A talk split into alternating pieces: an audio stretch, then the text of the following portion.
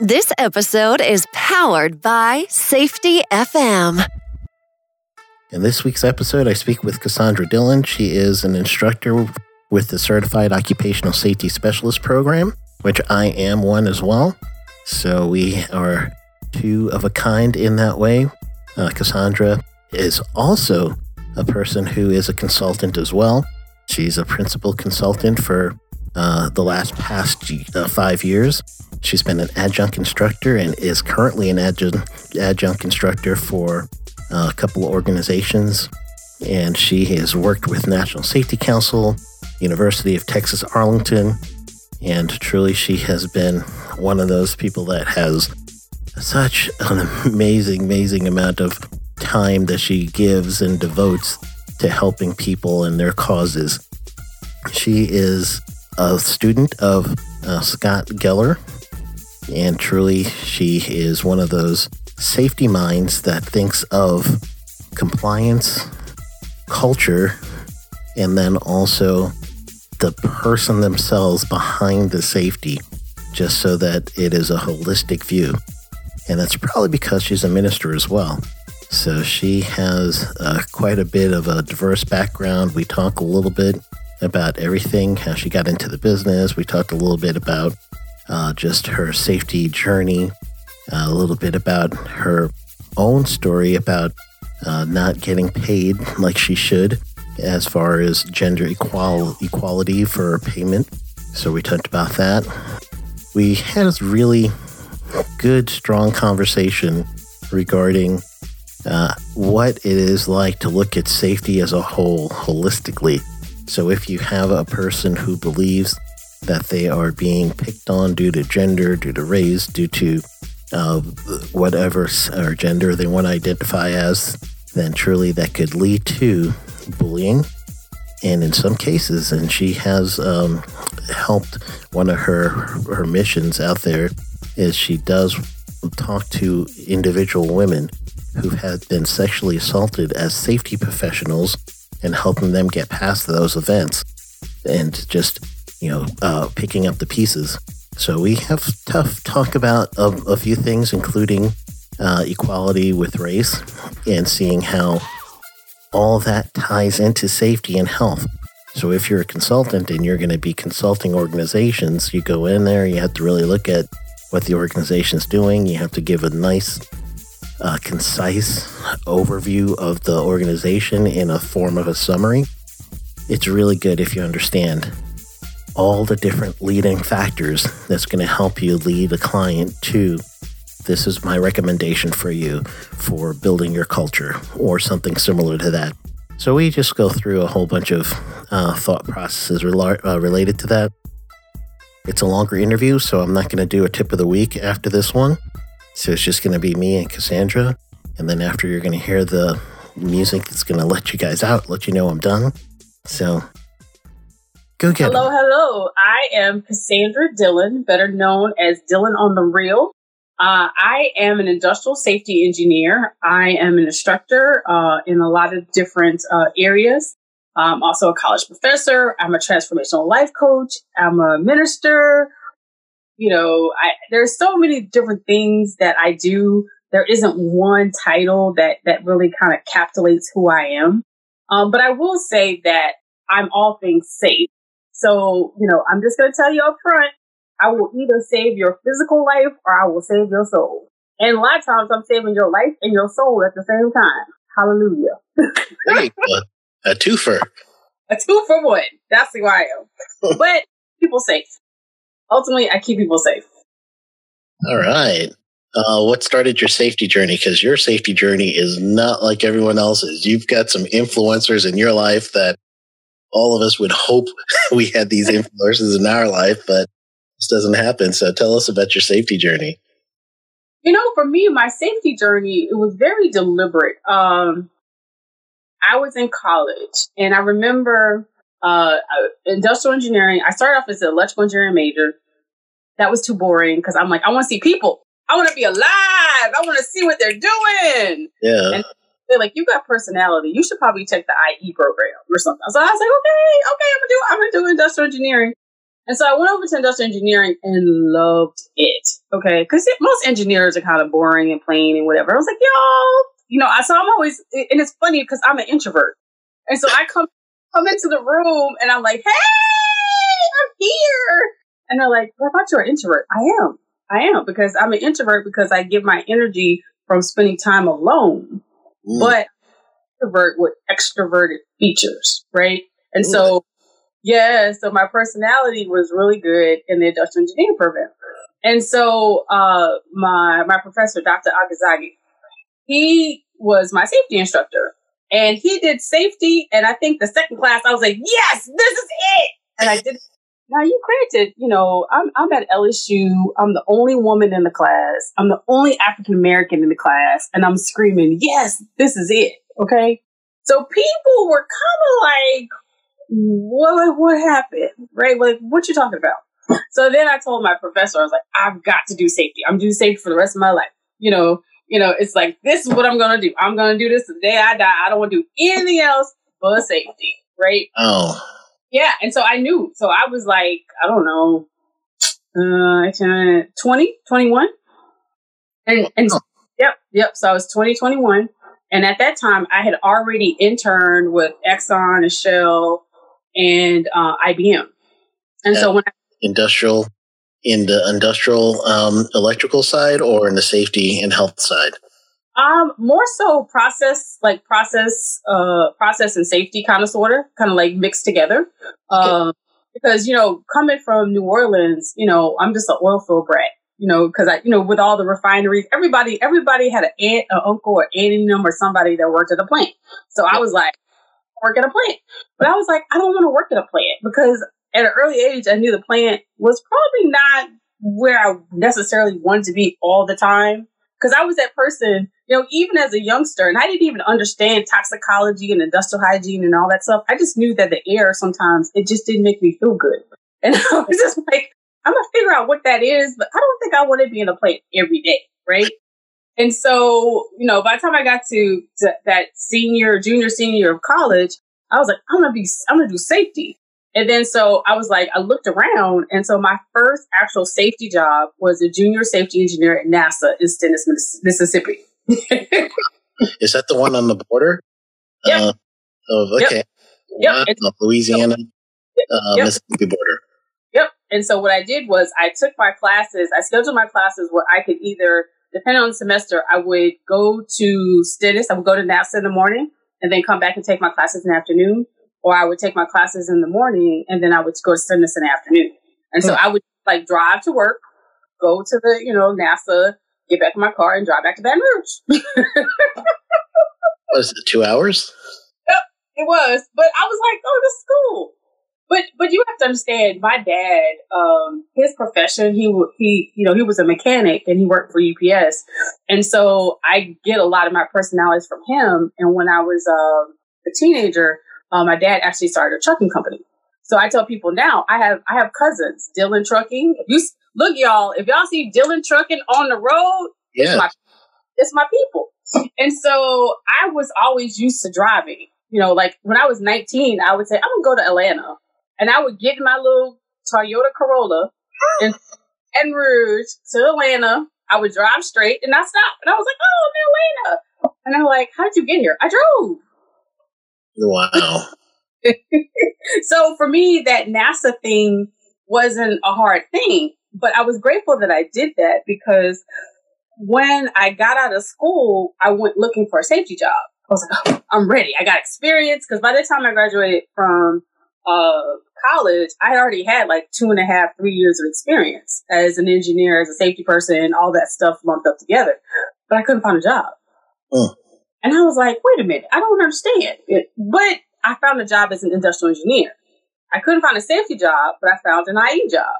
And so I was like, you know what? The, the engineers and the safety people, they work together anyway. So I'll just get in a company and I'll go in as an engineer and then I'll cross, I'll tiptoe over to the safety people.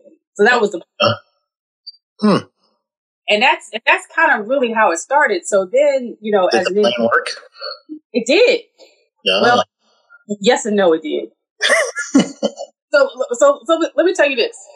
So I started off, you know, I was working for the trucking company because I love trucking. right? And my dad, you know, he worked for UPS, so I wanted to work for UPS, but my dad was still working at that time, and you know, you know, UPS has that policy where you can't have relatives working together, yeah. and in fact, in fact, he had gotten to the point where none of none of his kinfolk could work for UPS until he had been retired for like five or ten years or something like that.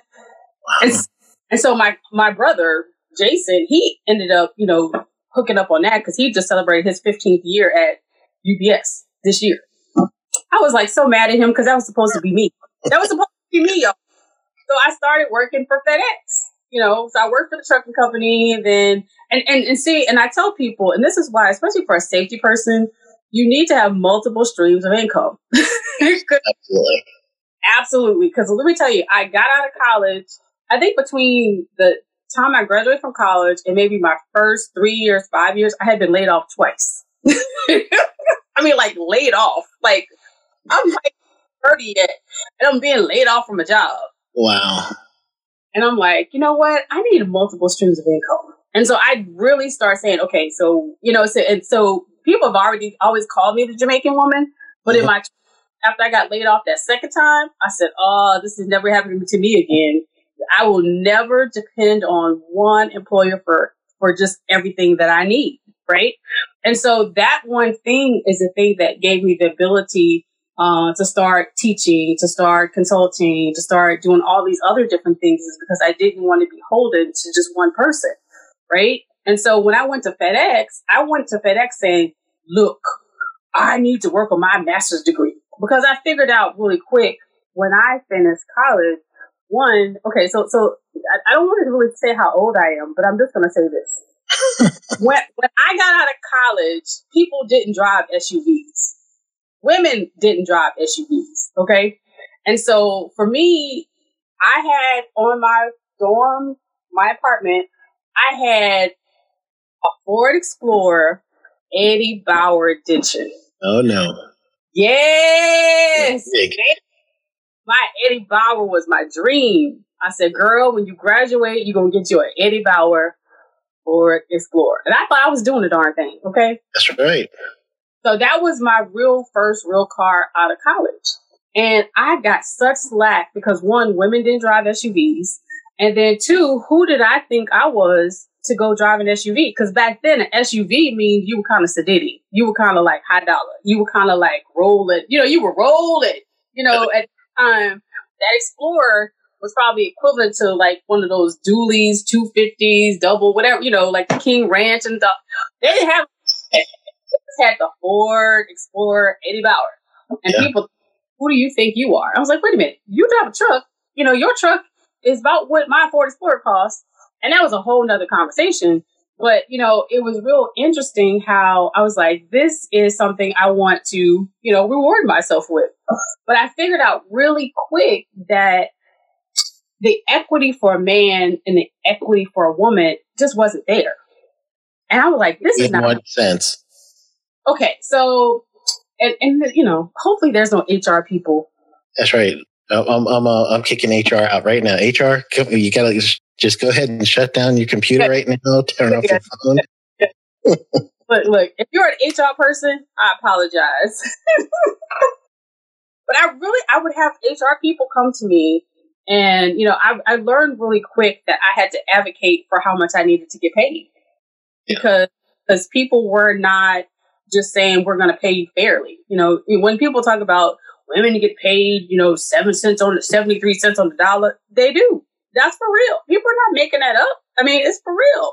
Mm-hmm. And I remember being told by HR people and by people in my early career, well, Cassandra, we can't pay you what we pay the men because you're you're not married and you don't have any kids and it just wouldn't be fair for you to get all that money and they have kids to take care of and they're and they have private school to take care of and they gotta buy cars and they gotta do retirement and it's just you. You know, you should just be happy with what you're making.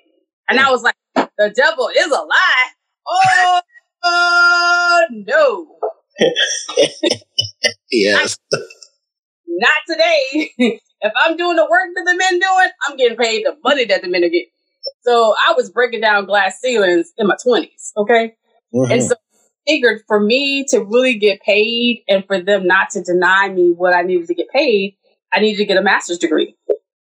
And so at that time, you know, you didn't even you didn't, you didn't even need a bachelor's degree to be a safety person. So you yeah. definitely a master's program, right? And so at that time, I was a corporate industrial engineer for Continental Airlines. And I told my manager that I want to, um, you know, get master's. And they're like, well, you don't need a master's. I said, well, I don't, well, I may not need it for you today, but I'm going to need it when I get old. I'm going to need it when I And so I believe that if you fail to plan, you plan to fail. So I was like, for the future. I'm still, I'm young, I'm vibrant, I got energy. I need to go work on some degrees before I get tired. And he's like, you don't need it. And so I ended up going to uh, a, a NSBE meeting, a National Society of Black Engineers uh, conference. Oh. And at conference, I was actually working for the company to help recruit people to get into the company. And I remember I went by the FedEx booth and they had this really cute purple koozie. And it was like kind that you could put a pop, a soul, soul drink, cold drink, wherever you from, whatever you call it. Yeah, yeah, yeah. That's yeah. not New York. We don't call it pop. but see, I went to LSU. So anything that's purple, anything that's gold, my eyes, I, I get like umbrellas in my eyes. I'm like, ooh, pretty. Have it. I've got to have it, right? And so the thing about it is, they said, we'll give it to you if you give us a resume. I'm like, I didn't come here for no resume. I had one resume. I brought one resume. And I went back to my hotel room and I got that one resume. I said, here, can I have the cup koozie now? Do you know that conference was like on a Thursday? By Tuesday, I had offer, I had four different offers within FedEx. They wow. said, they said, wherever you want to go, whatever you do, we'll support it. Do you want to work in ground? Do you want to work in air? You know, do you want to work in a hub? Like, like, and I was like, I don't know. I never done that before. And they said, well, what is it that you would like to do? I said, okay, so this is what I want to do. I said, I want to work so that I can go to school and work on my master's. Uh-huh. And school that I and I, and I and I looked at the and I looked at the United States at this time for the master's program. There were only seven um, colleges in the United States that offered masters in safety. And so I looked in there. I was like, I ain't going to Oklahoma. I Kentucky. so the only place that I really saw that I could go because I had some family there was Minnesota. Now I knew Minnesota was a bad idea because coming from New Orleans, I mean, if it's more than 65 degrees, I'm freezing. I'm like, oh, I'm so cold. So me to go somewhere where there was 20, 30 degrees below was like insane. Oh, yeah. But I, but I, but I said, you know what? If you want me that bad, I want a job in Minnesota and I want to work on my master's program. And if you say yes to that, then I'll come to, to Iceland, aka Minnesota. And I said, okay, fine. When do you want to start? I was like, dang. Excellent. Dang.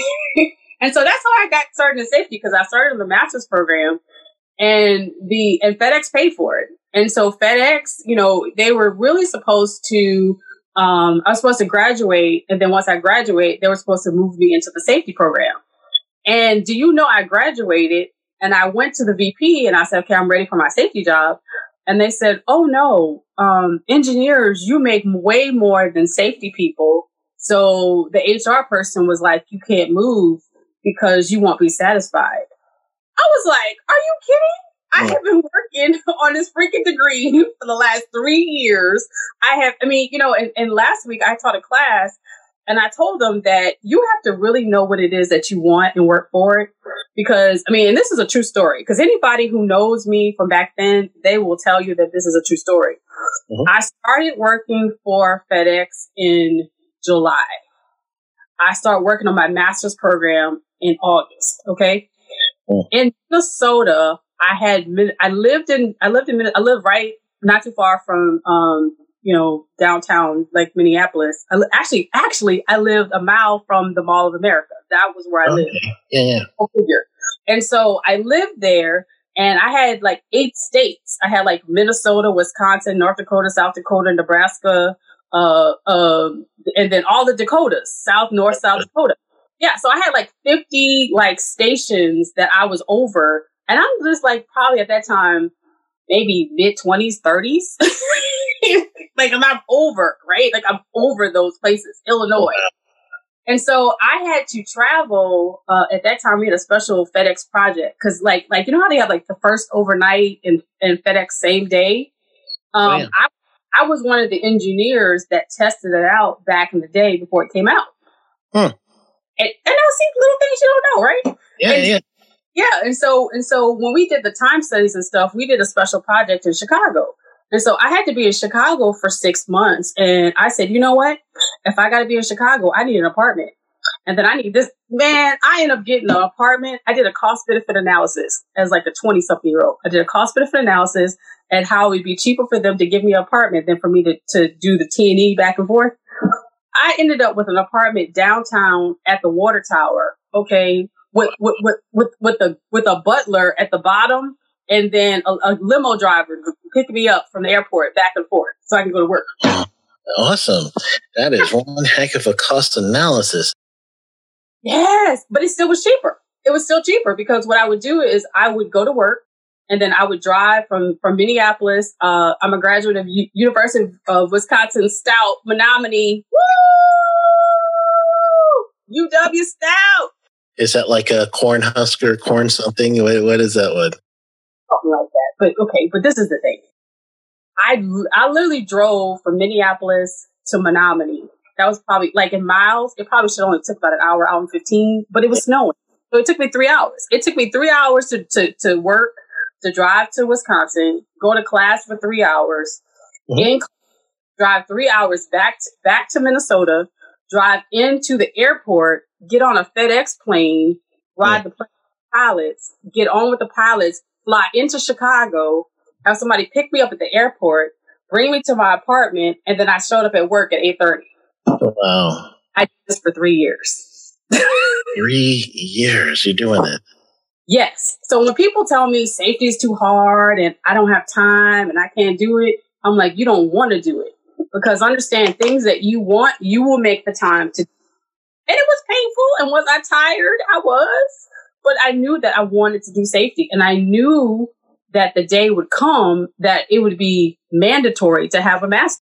See, a lot of people now are stressed out because they're trying to go back to school and they're getting their ASPs and their CSPs and all that type of stuff. I was like, look, by the time that comes, I'm gonna be tired anyway. Um, let me just do a lot of that right now so I don't have to do that later on. And so, you know, I'm telling young safety professionals, why you have jobs that are paying for tuition reimbursement, that are doing all that stuff, do that stuff now because one of the most underutilized benefit is tuition reimbursement. Yeah.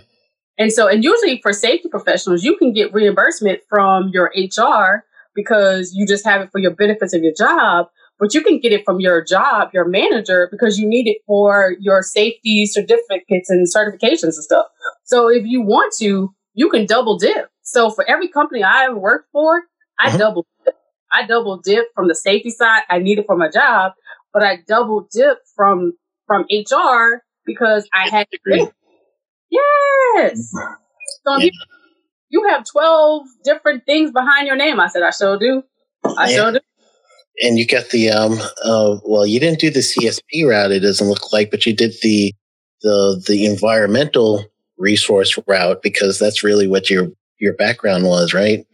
It was. It was. And for me, environmental was really easy because since I'm an engineer, I always got stuck doing all the air permits and all the waste and all the other type of stuff. So for years, I taught environmental classes as well as the safety classes as far as the air quality classes and, you know, five and federal permits and stuff like that.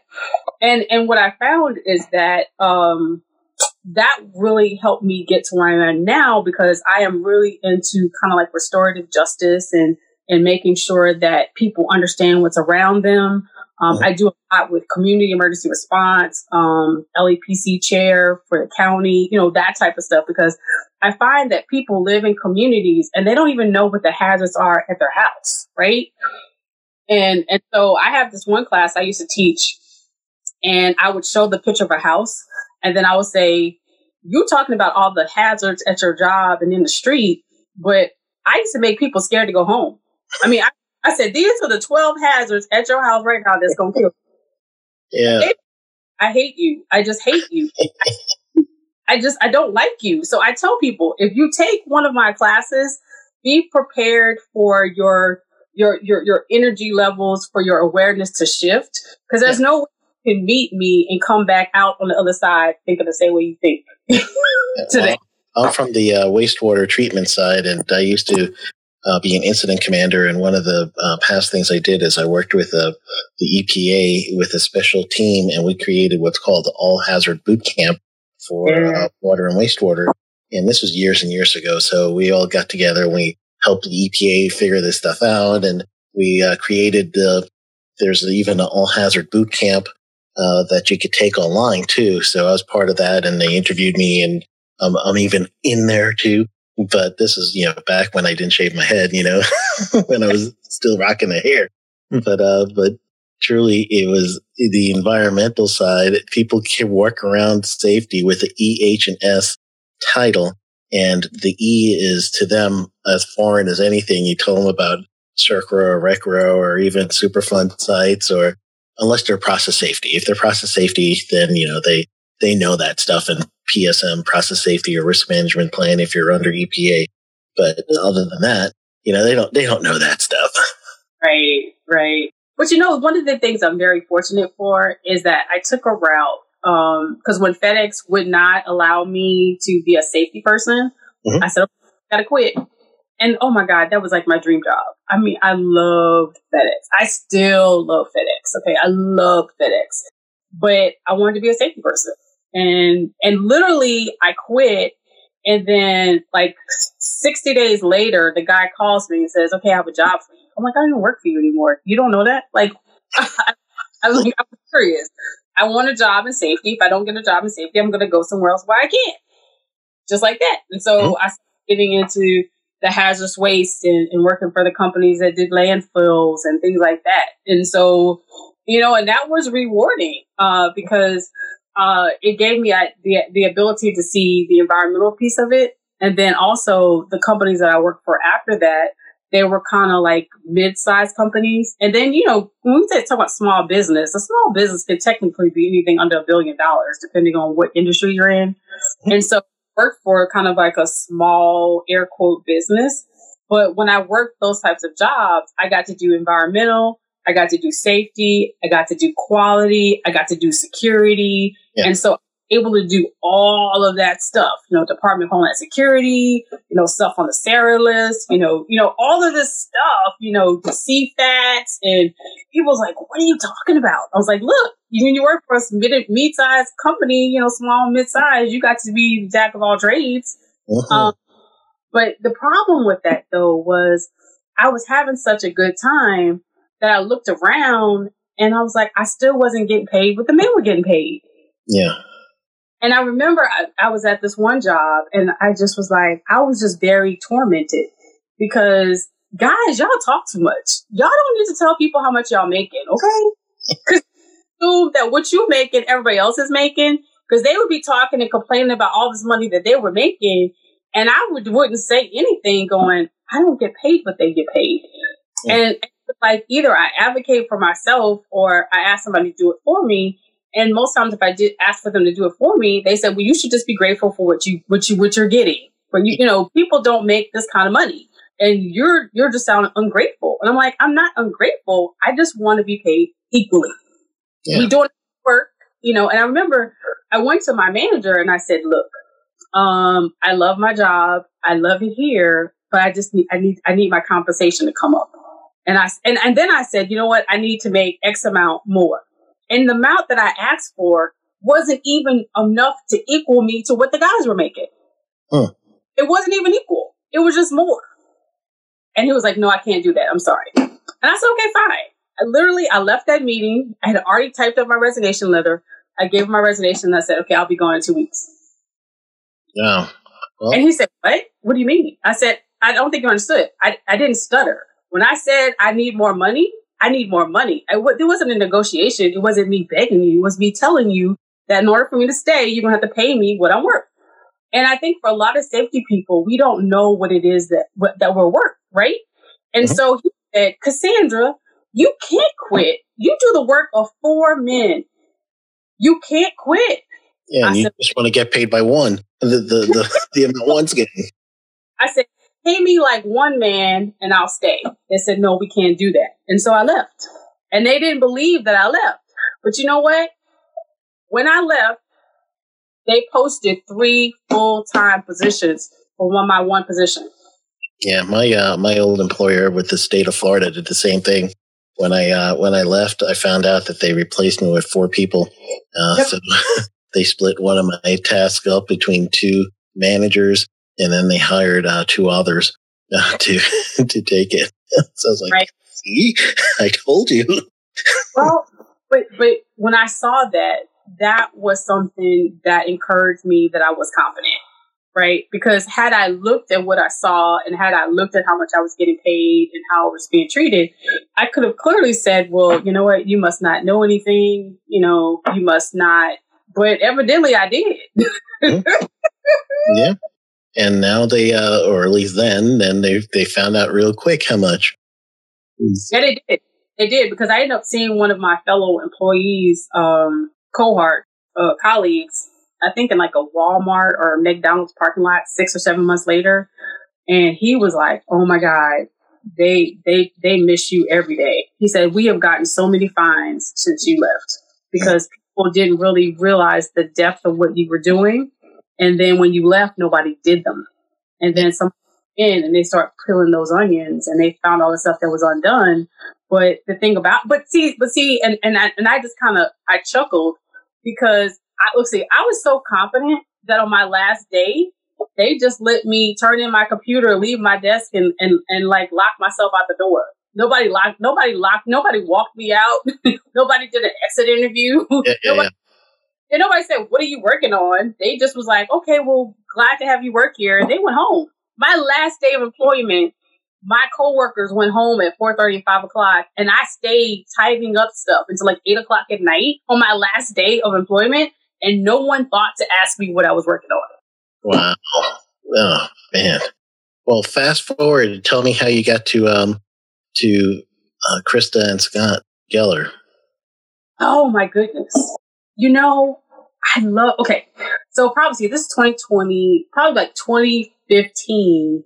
I started to say there has to be more about safety. There has to be more than doing checklists and, and just report, right? Mm-hmm. Um, and this is where really Cassandra, the minister, and Cassandra, the safety engineer, kind of merged because I said, you know what? I really want to care for my people. I really want to show them that I care.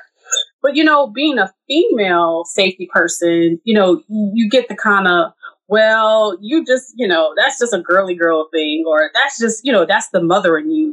I'm like, no, it ain't. I ain't got no kids. So there ain't no mother here. There's no mother in here to come out. Okay. There's no mothering coming out. I just want to care for my people better. Right.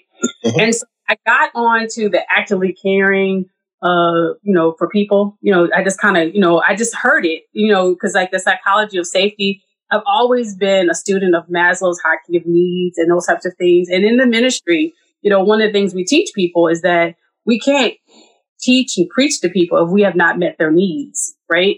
Yeah. And so we teach and preach people safety at our jobs unless we've met their needs and we actually show them that they care. And so one of those, my favorite Maya Angelou quotes was, of course, uh, people may forget what you say, but they will never forget how you made them feel. Right. And so, you know, it was just one of those things is, you know, in the circles that I run in, um, I would see them from time to time. And I just, one day I would just, I would just went up to them and I was like, look, I need and this is what I need, and who, who is this is who I am, and and we've just been like they've been just very helpful to me all this time.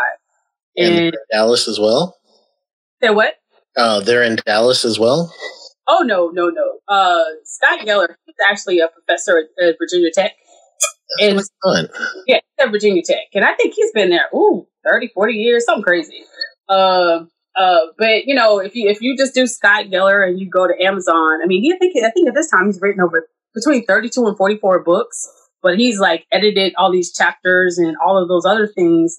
and you know he he does that um now he has like actively caring in policing actively caring in schooling actively caring you know so like all of those actively caring and mm-hmm. then also uh the bracelets uh because i think you know i wish people were just a little kinder to people you know um because this is the only time of year really people are nice is during the holidays and then we become mean again january the 1st and and so I re- so and the reason why I say that is because in 2015, you know, I usually speak at maybe three or four conferences a year, like professionally. Like like I that that was like a, a stretch goal for me. You will speak. You will you will publish an article. You will do a present. I mean, that's my that's what I do for myself. Nobody tells me or makes me do that. And yeah. so, 15, I said, you know what? I'm going to talk about caring for people, right? And so one of my first presentations I did about caring for people was about um, Fulghum, Robert Fulghum. He has that book, uh, Everything I Ever Needed to Know I Learned in Kindergarten. Mm, haven't heard that one. Yes, yes, yes. So what I did was I used the top 10 things that we should have learned in kindergarten, and then I transposed it to what that means for safety. oh, nice. Yes. Like everybody, everybody was like hollering, like, "Oh my goodness, this is so innovative!" You know, because you know, like, like when you walk across the street, hold each other, hold each other's hand. And I said, in safety, we hold each other's hands with coaching and mentoring. You know, like, and else, you know, like you do this to the safety committee, right? Uh, you know, don't don't don't hit anybody we hit people when we, you know, treat people punitively because they did blah, blah, blah, blah, blah, blah, blah. And they were like, oh my goodness, we've never heard this before. I said, of course you hadn't heard before because I just made it up. That's right. oh. And so, you know, I did that presentation and it was, and it went over really nice. And then I did another presentation where I talked about just, just caring for people. And, you know, I was like, I am going to get laughed out of this because I did it at, it was at one of the NSC conferences and I remember I looked out and there was like 300, it was, it had to be at least 100 to 200 people in the audience. I saw like maybe four women and it was just all men. Wow. and I wanted to cry. Mm. I wanted cry. I wanted to cry. Because when I tell people, when I do these presentations, I always got these butterflies. I'm scared. They're scared. They don't know what's, they really don't know what's about to come out of my mouth. Like, what is she about to say? Because yeah. yeah get when I go into the classroom, I get people who want to leave because they said, You can't teach me anything because nobody like you is in the field. And I said, Watch this. I got up there and I did that presentation, and these guys came to me and they said, Can you teach me how to care?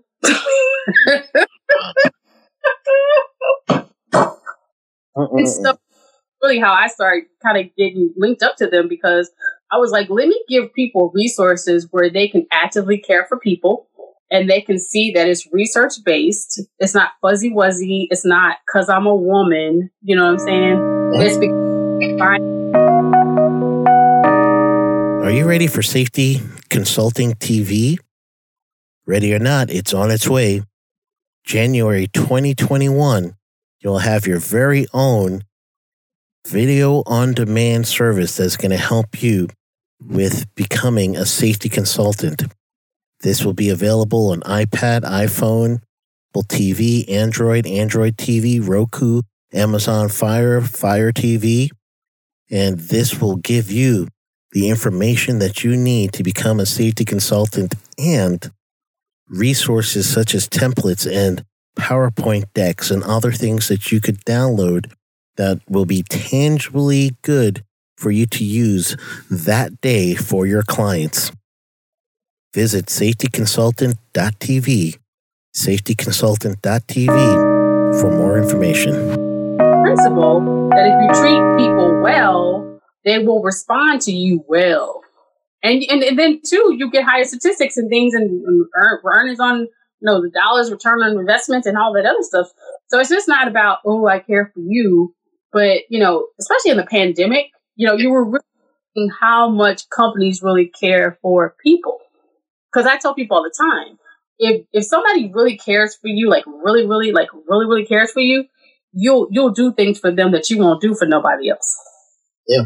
Uh, do you consider yourself um, I know Scott Geller would be more of the behavior based safety behavioralist model because that's that's his you know his doctorate. Uh, right. Are you are you on that side of being a behavioralist, or are you more on the side of the human and organization performance? I'm kind of in the middle. Me too. I'm in, I'm in the middle because when I did my um, master's thesis, it was kind of like on behavior based safety, kind of on that. Mm-hmm. And and the thing about it is, it, it was interesting because um, even now, sometimes people come to me and say, "Hey, you know, this company or this client needs behavior-based safety. Do you know anything about it?" And I just bust out laughing. I'm like, "Uh, yeah." But when I started on my master's program, they were like, "Well, you know, this probably is not going to go really far because nobody, nobody's really believing in this behavior-based safety type stuff, right?" Wow. And so the human organizational piece of it, I get because I'm an industrial engineer, and so kind of in the beginning, in the middle is where I where I am because on the on the behavior side, why do people do what they do? The ministry side, you know, the the why, people's why. You know, ask why five different times. Mm-hmm. And even for me, root cause analysis, that whole why thing, I do it all the time because because if you if you understand what a person's why is, then you understand what they do, what they do, right? But then on on the engineering side of my brain, I'm like, okay, so what's the process? What's the procedure? How do we do this? How do we mimic it? You know, how do we make it keep going? You know, all of that. So I'm in the middle. And so it depends on the company. It depends on the model. It depends on the people. It depends on the return on investment. You know, you know, it depends on where the focus is as far as which side I teeter on for instruction or consulting or training or whatever. Yeah, I believe that there's a, a point in the person's action that that is one of the things we're seeing but everything that led up to it is is usually what you end up when you're doing a true accident investigation and you're getting that snapshot of you know this person made this decision at this time for this reason and that is where i think i always end up blending HOP and behavioral based safety uh, you know together because the person probably shortcutted some system because the system wasn't adequately working for them. And then they got used to short, uh, short circuiting the system and then the behavior kicked in, you know? So I'm thinking between the two, there's something in there that could have been mitigated on both sides. And that's the way I think about it. Right. Okay. So let me mess you up even more. Uh-oh. Um, well, okay, so one of the certifications I just got over the pandemic is I'm actually now a certified belief therapist. And so what I do is I sit down with somebody and I and I talk to them like who, why are you who you are? Like mm-hmm. what are the systems that have been in place since you were a child? You know, like what's your family like? You know, job situation, you know, like like what is it that you really believe? And not so much just on the spiritual level, because I can get on that, but why do you believe that the sky is blue? Because somebody told you, or because you know it to be so? You know, like where does that come from? Because a lot of times what people don't realize, especially when within a like a work group or a company, is that they don't they don't ever talk about where people come from. And then as safety, we surely don't talk about social determinants of health. We don't talk about poverty. We don't talk about health care. We don't talk about access. We don't talk about any of that stuff. We just expect you to come to work, clock in, and be ready to be safe. And and I'm like, that's that that's not a holistic approach to safety because we just we don't think about them as a person and where they come from, right? And a lot of times I remember, especially in process technology, I would do lab classes and I would have students, um, and I would say, go get the Phillips. And they'd be like, Professor Dillon, what's a Phillips? What you mean, what's a Phillips? What's a Flathead. What's a flathead? I'm like, where's your people? You did, and then I had to think about it. My grandparents had a dairy farm. We had 200 something. We had hundreds of cows. I have 13 aunts and uncles. I have, I have 80 first cousins. Okay. Wow. And so my ideal of things and family and education and all that stuff is different than most people. And and so one of the things I was I was talking to somebody about is the fact is you know what you've been experienced to and what you've been privileged to see, right? Because I know I'm privileged. I know that there's things that I've experienced that other people have never experienced. And so if I don't, you know, take the stand to go get to give back and go get them and bring them up, then how would they experience some of those things? Because nobody's going to say, "Hey, I think you love this experience. Come here." We weren't doing that, right? Yeah. And so when we don't when we don't bring in all of that type of stuff into the workplace from a safety perspective, we miss a lot, right? And right now, what I what I'm seeing, and I just saw the EHS advisor uh, talked about, you know, the definition for diversity um, in in safety, mm-hmm. and on on the NSC side, I'm working on working with a special work group uh, to define diversity and inclusion and bullying and all that type of stuff and what that looks like in a safety context. Um, because I think we just don't talk about that a lot. We just expect people to, hey, you over there, go do that, and they just do it, or they don't do it, and then we say, okay, you didn't do whatever, it's your fault, you should be terminated. Yeah. Right. Well, I actually um, uh, I interviewed one of my my friends that I've met through um, uh, the wastewater side of my my life, and uh, his name is Ari Copeland, but Ari was born Rachel Copeland, and uh, oh. Ari is an engineer, and he worked for uh, Black and Veatch. And during his his transformation uh, uh, from female to male, uh, he got to see a whole bunch of things. And uh, the organization they noticed him, and they they they were completely uh, aware of what was happening, and he you know filled them in, and they they were very inclusive to him, and just going through the process. But then on the other end, he's like, hold on.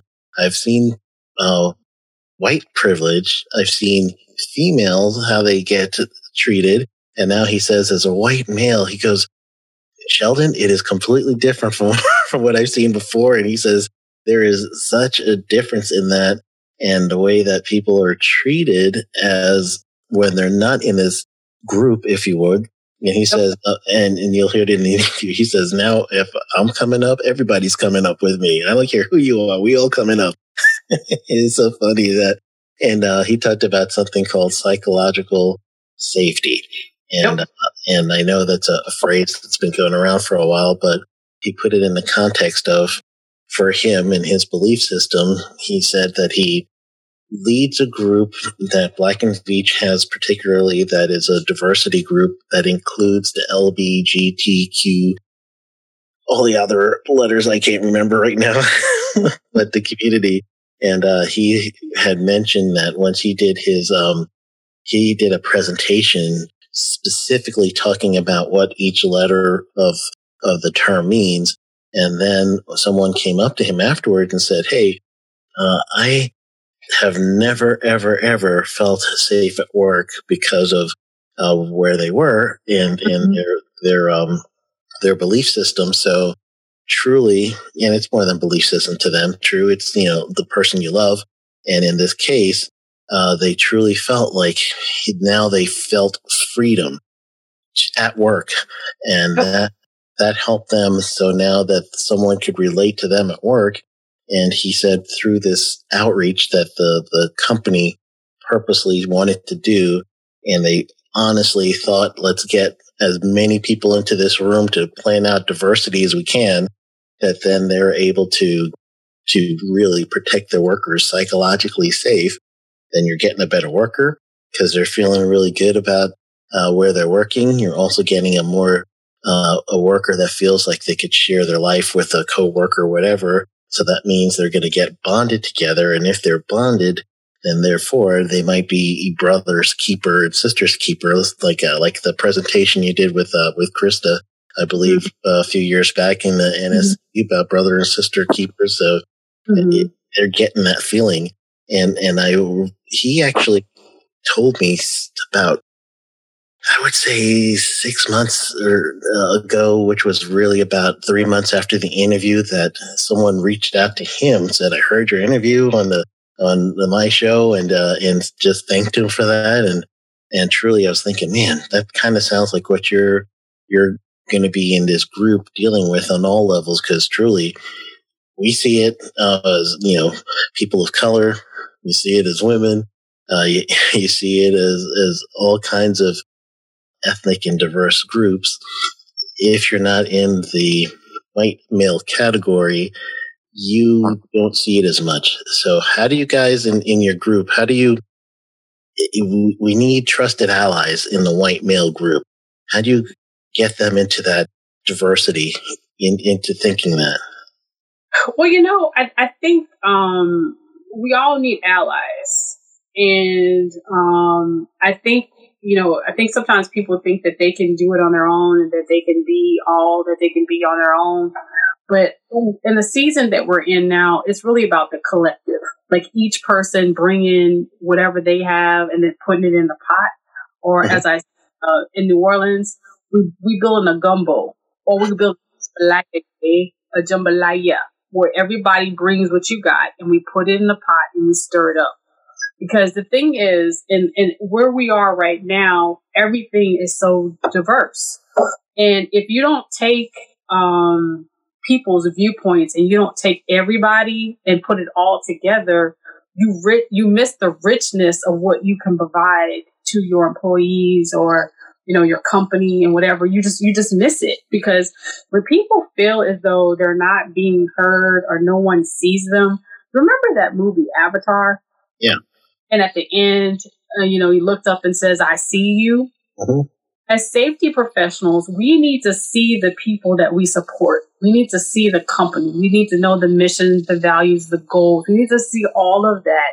And we need to say, where am I with a banner? Where am I with that flag that I'm waving? Like, like, where's, where do I stand? Right? Like, what, what do I contribute? And then, you know, stand for it. Um, I know I was just talking to, I was mentioning my, um, my mentee and I told her, I said, I said, you have to understand the days of my life is, um, gone where I will go down to meet people where they are. Where I'm at right now, I'm high and people need to come up to where I am because I'm not diminishing my light anymore. Um, yes, I'm smart. I'm fabulous. I'm all these things, I'm very humble, but you know, I'm not I'm not afraid of my intellect. I'm not afraid of the things I can do to help people, right? I'm not going to pretend like I can't when I know I can't, right? The whole Marianne Williamson, our greatest fear, you know what I'm saying? Yeah. And so I think that is probably for me one of the biggest things about getting older as a safety person is understanding that um, my dad used to say, um, I, I've forgotten more than you'll ever know. and so now I'm at the point that I've forgotten more safety than people will ever know for safety. And so just continuing on in that, you know, is just such a blessing. But then being, you know, making sure that you're reaching out to everybody, not just some people, not just, you know, because even today in 2020, I will go into a classroom and people say, Oh, I need my money back. You can't teach me anything. Mm.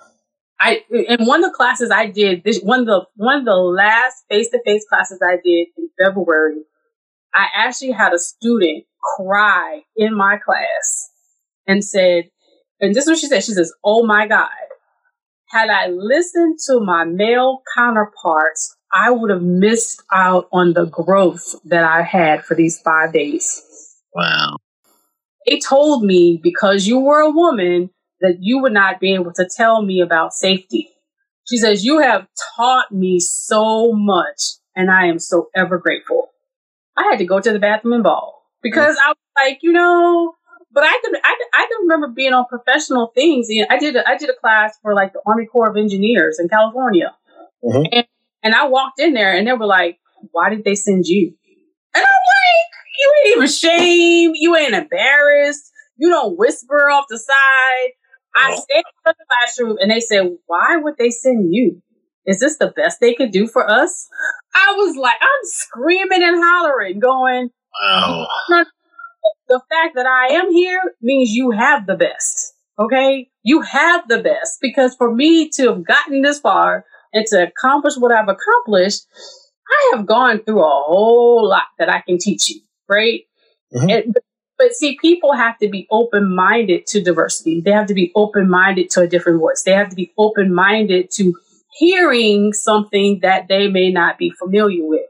Um, I taught a class once, and in the middle of my class, man, I had like 40 people in this class. this guy raises his hands and he says, I'm so sorry. The things you're talking about, I can't relate to it. They sound kind of negative.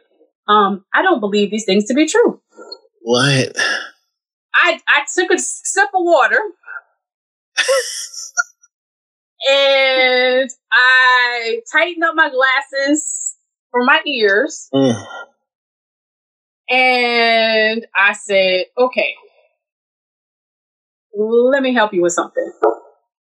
The reason why these are not your experiences is because I am an African American female in safety. Okay. When people talk about pioneers and whatever, you know, I'm kind of in that l- little circle because there's not too many women I know, and I do know a couple that have gone before, but it ain't a lot. Okay. I got more women behind I have in front of me. Okay. And so I told her, I said, this is not your experience because you are, you are a male. Um, your, your lenses are different. It doesn't mean that, you know, my experiences are not good experiences or bad experiences, but they're my experiences, right? They're, they're just my experiences. And so and I don't want you to feel sorry for me. I mean, I mean, I'm happy. I, I'm happy that I'm able to say that I've struggled, that I've gone through these experiences because I've grown, right? I've grown and I can teach people so much because I've been through so much. But just because these are not your experiences, you can't invalidate my experience. And that's what I said. He was just like, woo! People in that class was like, she on fire. She's on fire. And I was like, I and I said, and I say this in all due respect, okay? My opinions, my visions, my values, they don't invalidate yours. They're mine. They're not yours. We all have our walk in safety, right? But Yeah. just like we have our walks as practitioners, the people we support, our coworkers, our colleagues, you know, you know, and, and I tell people all the time, some people go through so much just to be able to come to work just go to work. I mean, they're taking care of aging parents. They may have a special needs child. Uh, they may be raising a child by themselves. They may be a widow. I mean, they could they could be having heart troubles. Heck, they could have coronavirus. We don't know what's going on with people in their household, right? And so, for you to discredit someone because their opinions or who they are is not in your belief system as to what it should look like, shame on you.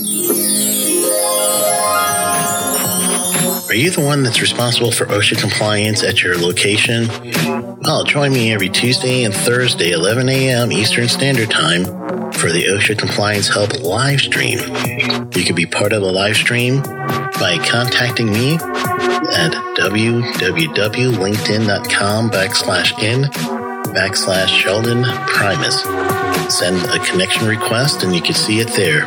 If you like Facebook, go to Facebook and type in Safety Consultant US and like that page. Whenever there's a new live stream on Tuesdays and Thursdays, you'll be notified that I am gone live. If you're a safety consultant, join the Facebook group, which is facebook.com backslash groups with an S backslash safety consultant answer the few questions there, agree with our terms, and then you can watch the live streams there. Every Tuesday and Thursday at 11 a.m. Eastern Standard Time, I answer your OSHA compliance help questions live. Yeah. And truly, it's one of those, for me, I, I, I kind of see it this way where there's, um, there's some people that will see diversity on a certain level meaning that you'll get diversity in the low, maybe mid level work working force. But when you get into the management spots and executive director spots, the diversity kind of goes away from there.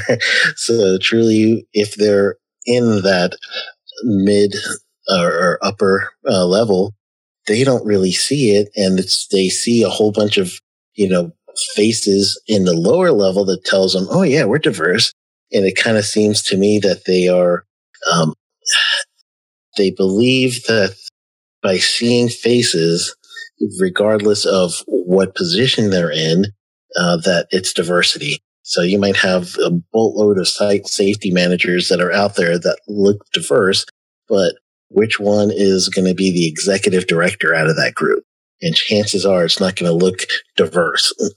And that's just, you know, what I see. I don't know if you see the same thing. Well, and, and, actually, when you said that, I mean, just last year, I was at a conference and I was moderating a conference, and um, this lady, it was kind of, I think it was kind of like a joint thing, and a lady, no, it wasn't even a lady. Oh, what, what am I talking about? A man got up to do his presentation, and one of his slides was he wanted people, you know, you know, sometimes people say about me, well, this a little bit about me, and then this is my company, and then he said, this is the leadership of my company. Do you know this man pulled up the leadership of my company and there was 20 white men on the slide? Mm. and he didn't stutter and he didn't think anything was wrong with it. Wow. And i was in the room going they got one woman it, what they they not one woman that could have spit in the midst of those 20 men not one woman wow and you know nobody, like, nobody African American was probably in four different tiers of that organization. And and when he said that, for me as a professional, I, I didn't mean to, but I just shut down because I was like, "What? Wait, wait a minute! You don't see a problem with putting a slide up of nobody." I, I, I just, I was, I was befuddled. But yeah. then I was and but this right here shows how far we have to go because this year with all of the stuff that's happened and all the injustices and all that other type of stuff that stuff has bled into the workforce it has bled into safety right mm-hmm. and so people are very honest about what diversity, what inclusion, what that looks like, what the definition is, what does that feel like. Um, you know, everybody has a voice, everybody has a seat at the table, right? Um, until people get more vocal about that and what that should look like. And you know, the thing about it is it's okay to be uncomfortable. It's okay to say this is an uncomfortable conversation. It's okay to say this makes me sweat bullets. It's not, it's not what I want to talk about. It's very uncomfortable. Yeah. But can the door down? Can we just be real? And this is why I started off saying, my name is Dillon on the Real. because podcast, I talk about real stuff. and that's the truth. And I, um, I just recently re, well, I've always heard a lot of uh, Dr. King's letter in the Birmingham jail. He yeah. basically wrote a letter to uh, talk to five ministers, including a rabbi, uh, that were all saying, "Why are you in Birmingham during this time period? And you guys are bringing this upheaval into our city about segregation." And uh, he had a nonviolent conversation that led to him going to jail with uh, several other people.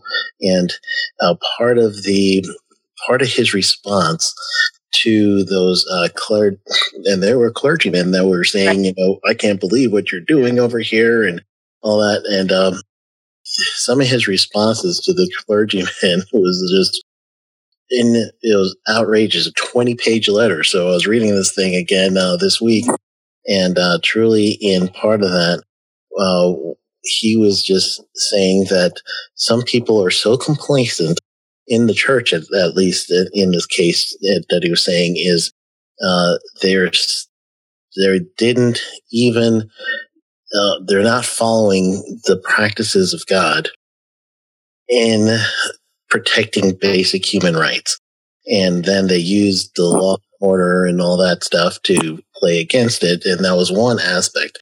And then on the other aspect that he was saying is uh, with the diversity, he he mentioned that there was leaps and bounds of uh, people of color and even Asian brothers that were getting into political leadership, but we couldn't sit in the same counter to eat as uh, someone else. And that was so riveting to me, you know, with seg- uh, segregation at the time, saying, wow, there was representation for political, but when it came down to, you know, the one on one talk with the banter with people, and uh, then that became such a, a you know that's the taboo.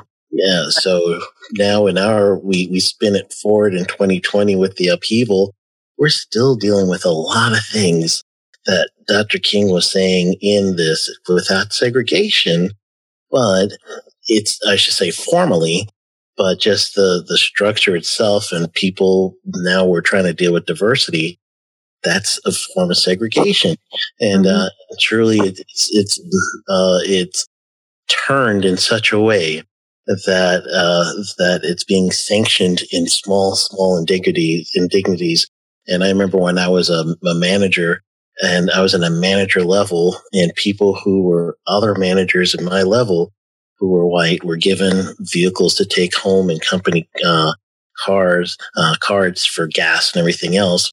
Mm-hmm. And I never got it. And then when I asked about it, oh, you don't need that.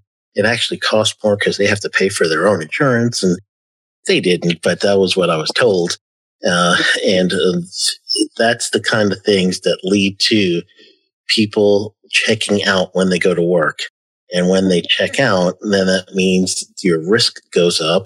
And then if your risk goes up, that means you're going to end up having yourself an injury and illness if this person or sabotage. It may just go straight down to sabotage if this these things aren't addressed in a timely, thoughtful manner, and it's being done in in a organized way with the organization where all of a sudden you don't create things like um like for instance i'm sorry for my little rant here you this is de- this is definitely where we are as a country we are just we vocalize it and we just put it on the table i think we'll just be better for it if businesses and i'm glad that N- uh, nsc is is have a group and my, my friend Ari in Black and Veatch, they actually got a think tank and a group to work on this. But if mm-hmm. they don't include the right people in these, then you're going to end up getting dogma that's going to effectively hurt people even more.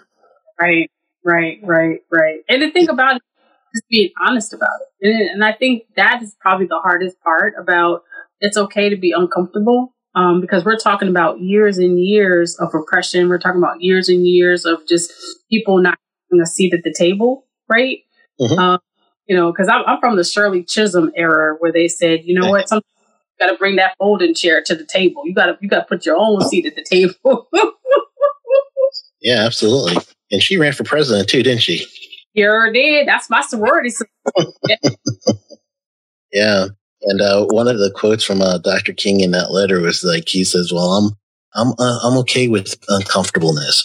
Yeah, he, he mentioned that to the other clergy. He says, "You guys want to be comfortable, but I'm okay with uh, with discomfort, you know, just so that you get the message across. And uh, so I, I, I, know for all the audience members, you know, this is a tough, tough conversation to listen to and hear. But truly, if you have been following my personal path, you know, truly you would see that this is important to me and all the things that I got with Safety FM and doing a lot of the roundtable talks with them. But it is personal to me only because if I'm a businessman representing myself and I'm trying to get my name out there, when people see me, are they going to say, hmm, maybe we shouldn't trust this guy because of the color of his skin, or maybe, or what can he do for me? And uh, so, therefore, this is a barrier. So, it could be your gender, it could be your skin color, it could be anything. And yes, there is cases of reverse discrimination However, it's really few and far between, in my opinion. Maybe I might have to look that up even more. So I'm not talking out of ignorance, but I, I do see the number of actual racism and sexism that could affect a business person. So if you're like you're doing your own coach's business and you're doing your consulting business, how's it affecting you as you go into blind meetings with people and they're like, uh oh, do we get the right consultant? Well, you know, and, and the other thing too is is is while we're on this conversation is what makes my walk a little bit more difficult is that in my ministry coaching aspect, my specialization is sexual assault, domestic violence, intimate partner violence, right? And so that, you know, I'm trauma informed, trained, and all this other type of stuff. So when I get into safety, like I said, I keep people safe. Um, I keep women and, you know, men, they, they get violated as well. Um, you know, from these acts of violence. But the thing about it is we never talk about the sexual assault. We never talk about the domestic violence that now becomes workplace violence. We, yeah. t- we, we kind of talk about it a little bit, but we don't really talk about it because we don't really want to go into all of that stuff because that happens at home. But I, there was an article once that says when home comes to work, and I just start, I just took off running. I'm like, that's right, because home does come to work, and if there's domestic violence at, at home, it's going to be workplace violence at work. Um, yes. Um, I tell you the number of women that I mentor that have been sexually assaulted at work. Wow. As, as safety people, mm. you're a safety person there's nothing but guys. Somebody assaults you, and you're just supposed to take it or not say anything if you want to continue being a safety person. Mm. And I'm like, this should not happen in today's day and time, right? Yeah. It should, but it does. But the thing about it is, when do we talk about it? When do we say, okay, this is a problem, this is what we do? And this is why the whole diversity inclusion is really such a good conversation, is because you can bring in bullying, you can bring in sexual assault, you can bring in workplace violence, you can bring in all of that type of stuff because all of that stuff, when you peel those onions, you know, those layers, that's a diversity issue, right? We all we all weren't raised the same. We all didn't live the same. We all don't have the same belief systems, right? Um, you know, a lot of times I'll tell people they'll say something and, and they'll be like, Oh my goodness, are you scared? I'm like, No, African Americans, depending on how we're talking, we talk loud sometimes. That don't mean we do something. It just depends on where you are. Not all but some do. But if you don't realize that, you know, and you get all, you know, I, I've go, I've been in like five star hotels. I've been places where people have clutched their purse, mm. and I was, baby, I got more on me than you got in your bag. Okay, I make more money in a day than you make all month. Okay, so I don't say that to brag, but I say that to say I'm the person. I need to be scared of you. You you you could be jacking me up. You know what I'm saying? You should get you. It's the wrong. You know. So when when people are afraid of somebody that looks different or whatever, I just laugh. You know what I'm saying? I just, I, I it's, it's funny, but it really isn't funny, right? You know, e- even, you know, when you think about the experience of the African American person, we are the only race where no matter how many degrees you have, no matter where you live, no matter what car you drive, it doesn't matter because because of the color of your skin, you're going to be treated a certain way. It doesn't matter. One of my yeah. one of my best guy friends drives a Bentley, and every time he drives it, he gets pulled over. wow. Every time, almost he drives it, he gets pulled over, and he's and he's, he says now he says, you know what? Why? Think about it. We're the only race, no matter what's going on, if we don't if we don't have enough, well, you know what, they deadbeat, they don't have this, well, you know, black people this. Okay, fine. Okay, so if they got too much money, when who are you? Are you a drug dealer? Are you the girlfriend of a drug dealer? Uh, how, where did you get this from? Like, who told you you could have this? Do you know how many degrees I have by my name? I mean, like, are you serious?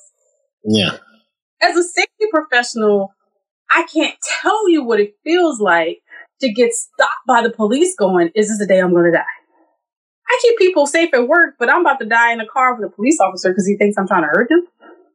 And and the thing that's so complicated over that is mm-hmm. I'm married to a police officer. yeah. yeah. So these are very difficult, painful conversations.